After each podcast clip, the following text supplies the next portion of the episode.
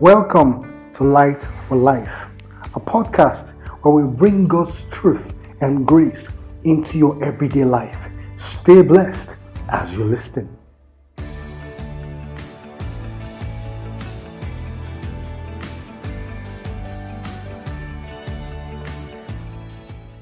Hello, friends. It's an honor to speaking with us today. I'd like to take my time to share a bit of what I believe is the agenda of God for our lives as a people. You know, in this time where we are, where people are confused, disturbed, perturbed, worried, any word you want to use, about the current happenings of the world, naturally, when people get worried, there are always theories, thoughts, conspiracies, um, propagandas, and all that to make you would I say disturbed, afraid, troubled, worried? But the truth is that the Bible says, For God has not given us the spirit of fear, but of love, power, and of a sound mind. God has not given us a spirit of fear, but of love, power, and of a sound mind. So these three things must remain focal in your head this period that God, that love comes from God. God has given you power and God has given you a sound mind. A sound mind means that you are intelligent enough to understand the times and the seasons and to know what you should do and what you should not do. Power means that you are no longer afraid. Why? Because you have capacity, you have tenacity, you have the ability to withstand certain things.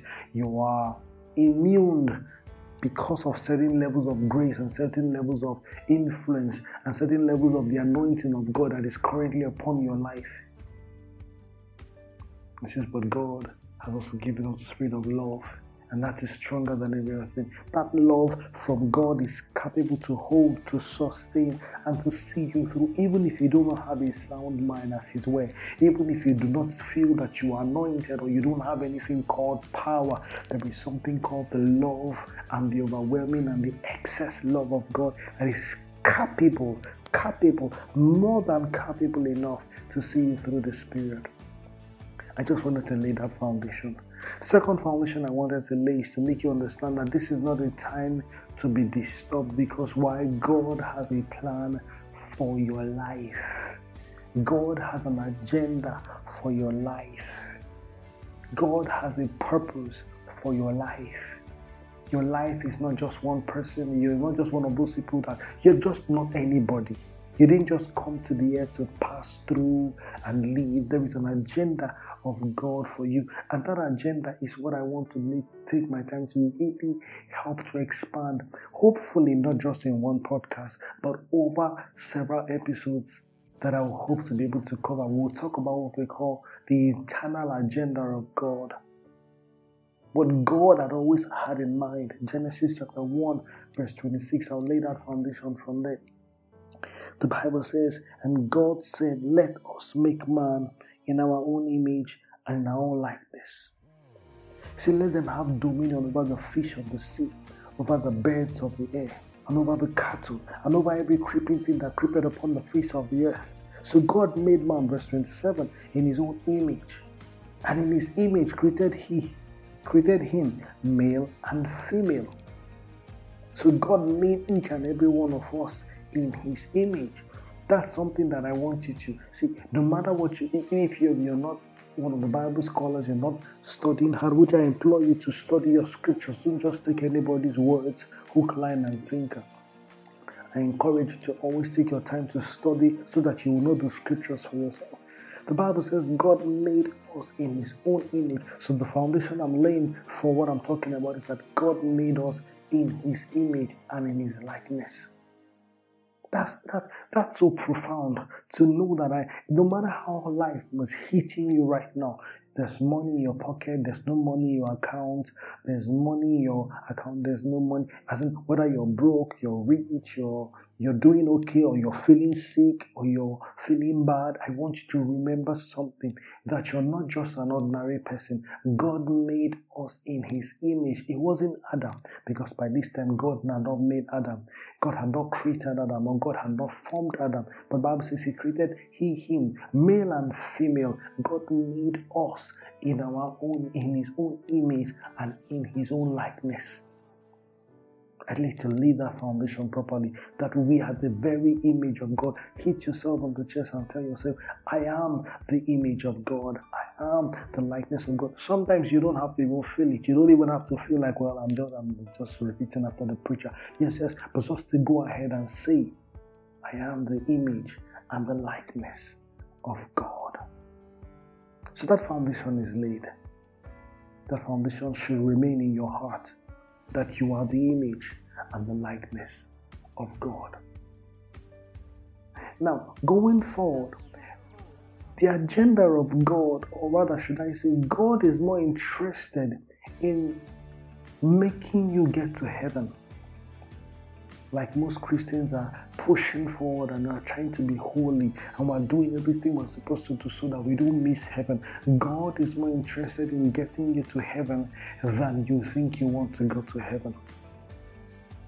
But you see, the agenda of God is way beyond heaven.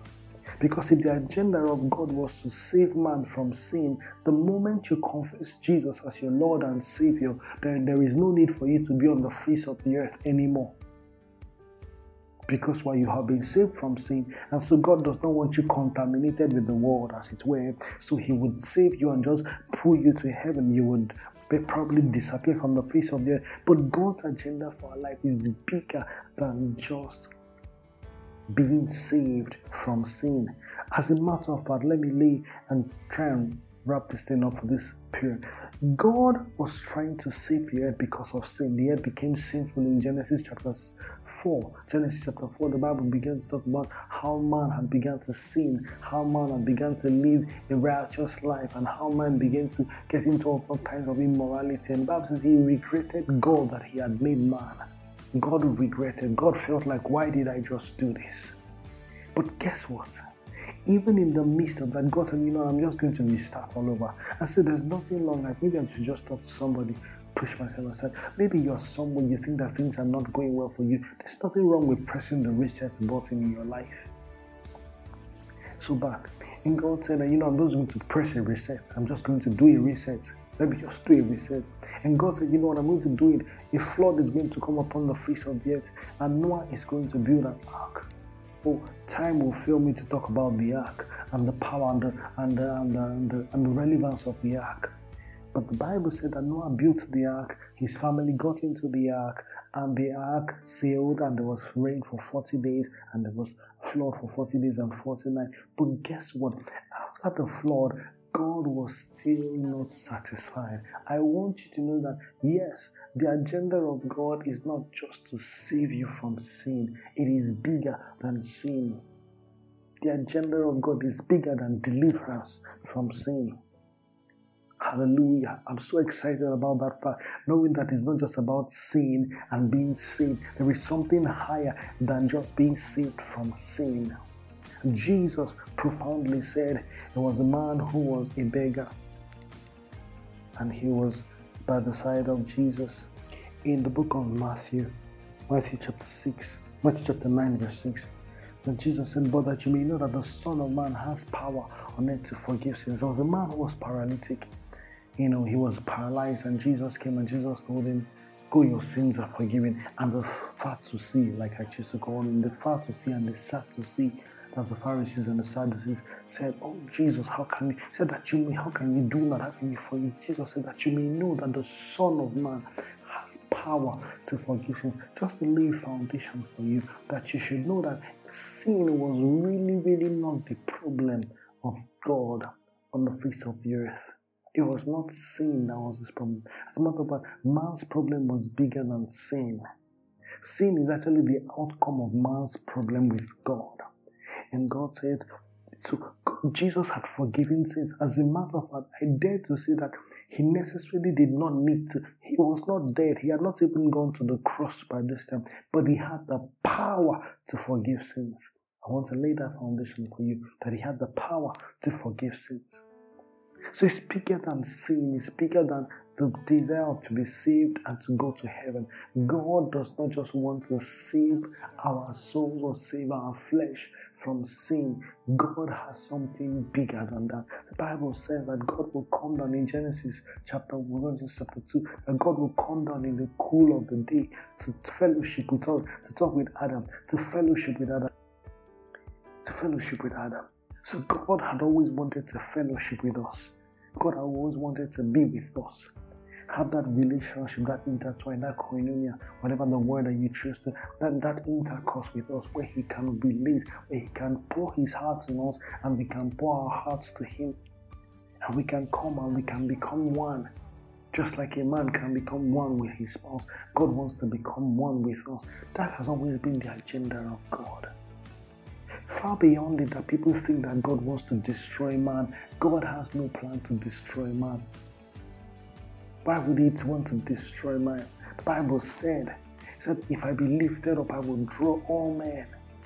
God wants to draw all men, not one man, not some particular people, not the church goers, not the people who pay tithes and offerings. God wants to draw all men to Himself.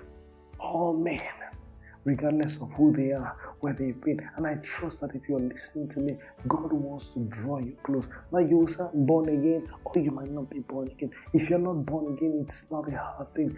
God wants to really, you don't need to go through any ritual. All you need to do is to say, Lord Jesus, come into my heart. I accept you as my Lord. I believe that you died for me on the cross of Calvary. And I believe you rose again on the third day that I might have a life with you. I believe in word that says, if any man confesses sin, that you are willing and just to forgive him. I believe in your word that says, For God so loved the world that he gave his only begotten Son, that whosoever should believe in him should not perish but have eternal life. That's all it takes to have a relationship with God. Then you start fellowshipping with God on a daily basis. See, relationship grows based on fellowship. They don't grow based on proximity or based on, based on status. Relationship does not grow based on status. They grow via via fellowship. They grow via communication. Praise God.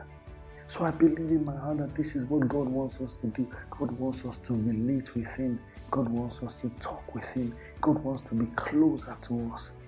Friends and brothers, sisters, I want to seize the opportunity to make you understand that God loves us and God wants to be close to us. There's nothing more. There's no, let's not get carried away by any high minded message because that's not what we're here to say. We're just here to make you to establish the fact that God loves us, God cares about us. Jeremiah 29, verse 11 says, For I know the thoughts that I think towards you, the thought of good. Whatever God is thinking towards you, it's of good, it's not of evil, to give you a hope and a future, to give you an expected end. That's what God is thinking about for you. May the Lord bless your heart. We will continue.